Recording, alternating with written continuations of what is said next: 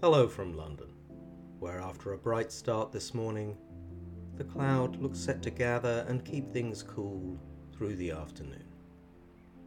Sunset today is at 58 minutes past 7. It's Friday, the 16th of April, in the year of our Lord 2021, and it's time to sit back and enjoy five minutes of civilized calm. Turn off the news, open the windows for some fresh air, and fix yourself a refreshing cup. I'm Marc Sidwell, and this is Marc's Almanac, recorded in East London, just as the capital starts to wake up.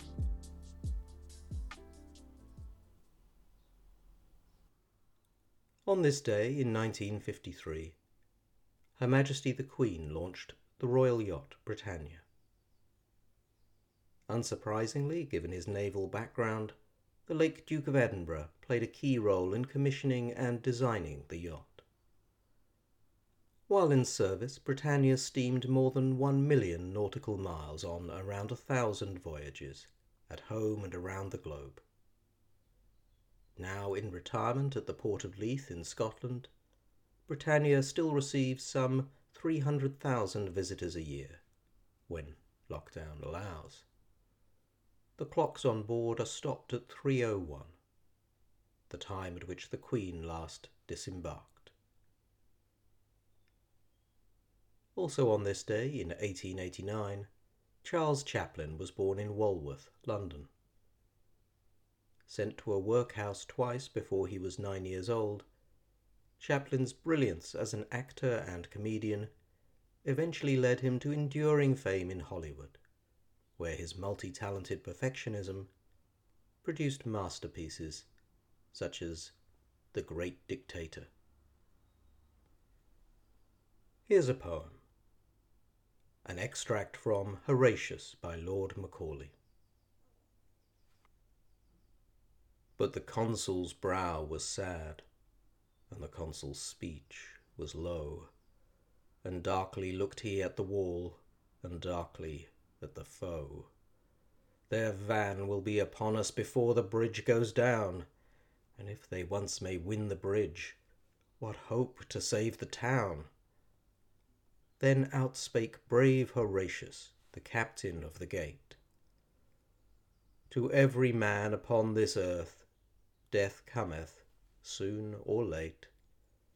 And how can man die better than facing fearful odds for the ashes of his fathers and the temples of his gods?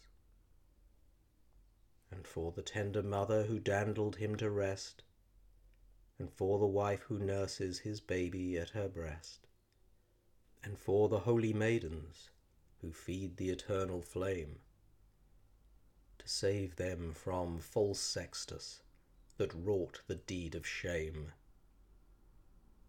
Hew down the bridge, Sir Consul, with all the speed ye may. I, with two more to help me, will hold the foe in play. In yon straight path a thousand may well be stopped by three. Now who will stand on either hand and keep the bridge with me. Then outspake Spurius Lartius, a Ramnian proud was he. Lo, I will stand at thy right hand, and keep the bridge with thee. And outspake strong Herminius, of Titian blood was he. I will abide on thy left side, and keep the bridge with thee. Horatius, quoth the consul, as thou sayest, so let it be and straight against that great array forth went the dauntless three. For Romans in Rome's quarrel bared neither land nor gold, nor son nor wife, nor limb nor life, in the brave days of old. Then none was for a party, then all were for the state, then the great man helped the poor, and the poor man loved the great. Then lands were fairly portioned, then spoils were fairly sold. The Romans were like brothers in the brave days of old. Now Roman is to Roman more hateful than a foe, and the tribunes beard the high, and the fathers grind the low. As we wax hot in faction, in battle we wax cold. Wherefore men fight not as they fought in the brave days of old.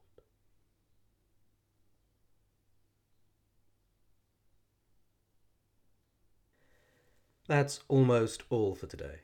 I'm on holiday next week, but I'll be back in two weeks' time.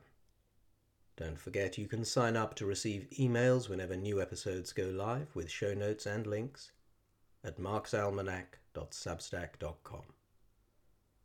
And remember, that's Marc, spelled with a C. And if you need some music to set you up for the first weekend since the pubs have reopened, how about Brad Paisley singing No I in Beer?